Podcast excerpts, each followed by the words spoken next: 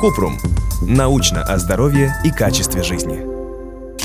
Гипертонус матки. Что это такое и нужно ли его лечить? Кратко.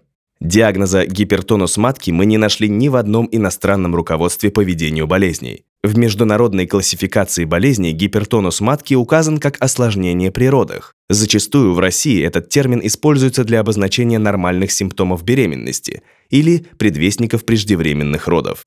Подробно. Матка – это мышечный орган. Она состоит из трех слоев. Периметрий – внешний защитный слой, миометрий – мышечный средний слой.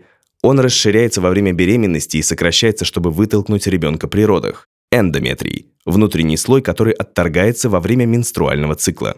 Матка должна быть в тонусе. Так она не теряет форму и может выполнять свою главную функцию – вынашивание плода. По размеру матка похожа на небольшой лимон 4 на 6 см. Во время беременности она растягивается до размеров арбуза и вмещает в себя ребенка, околоплодные воды и плаценту. Сокращение матки происходит на протяжении менструального цикла у небеременных женщин и на протяжении всего срока беременности.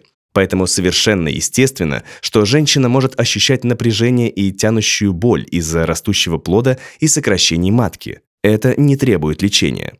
Опасные симптомы. Хотя спазмы могут быть обычным явлением, существуют некоторые серьезные причины боли в животе во время беременности. Внематочная беременность может вызвать болезненные спазмы и является серьезным состоянием. Выкидыш – вагинальные кровянистые выделения, сопровождающиеся легкими или резкими спазмами. Преэклампсия – осложнение беременности, при котором повышается артериальное давление и появляется белок в моче. Тяжелая преэклампсия может вызвать сильную боль в верхней части живота. Преждевременные роды. Сильная боль в животе и спазмы, если шейка матки начинает расширяться до 37 недели. Инфекции мочевыводящих путей проявляются сильной болью в нижней части живота и болезненным мочеиспусканием. Отслойка плаценты. Когда плацента отделяется от матки до рождения ребенка. Это опасное для жизни состояние, о нем могут сигнализировать болезненные спазмы, которые не проходят. Все перечисленные состояния могут угрожать и женщине, и малышу, поэтому если вы чувствуете неутихающую боль, постоянное напряжение матки и сильные спазмы, немедленно обратитесь за помощью. Тренировочные схватки. После 20 недели беременная женщина может ощущать тренировочные схватки или схватки Брэкстона Хиггса. Считается, что они начинаются примерно с шестой недели беременности, но обычно не ощущаются до второго или третьего триместра. Тренировочные схватки – это обычная часть беременности и способ организма подготовиться к истинным схваткам. Тренировочные схватки не имеют постоянной продолжительности и интенсивности. Они возникают с непредсказуемой и нерегулярной частотой и без определенного ритма. Во время таких схваток женщина может ощущать спазмы и напряжение в определенной области живота. Для того, чтобы облегчить состояние, врачи советуют пить больше воды, принять теплую ванну, сделать массаж, чередовать ходьбу с отдыхом. Если женщина не уверена, испытывает ли она схватки Брэкстона Хиггса или это истинные роды, необходимо сразу же проконсультироваться с врачом. Другие причины напряжения в животе. Кроме тренировочных схваток, напряжение в животе беременной женщины может возникнуть из-за круглой связки. Это мышца, поддерживающая матку, и когда она растягивается, возникает боль в нижней части живота. Высокого уровня прогестерона, который вызывает избыток газов во время беременности. Запора.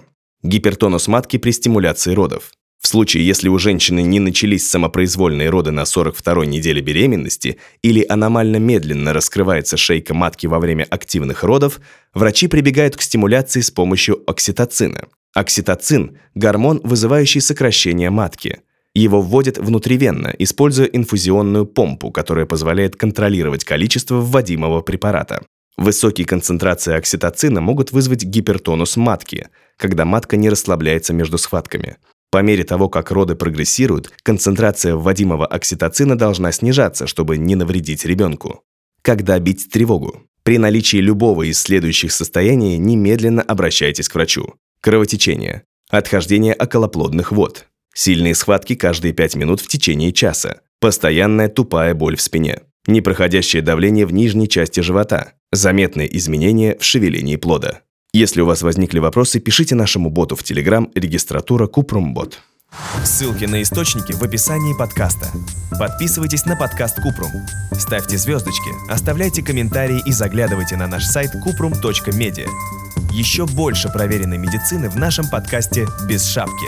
Врачи и ученые, которым мы доверяем, отвечают на самые каверзные вопросы о здоровье. До встречи!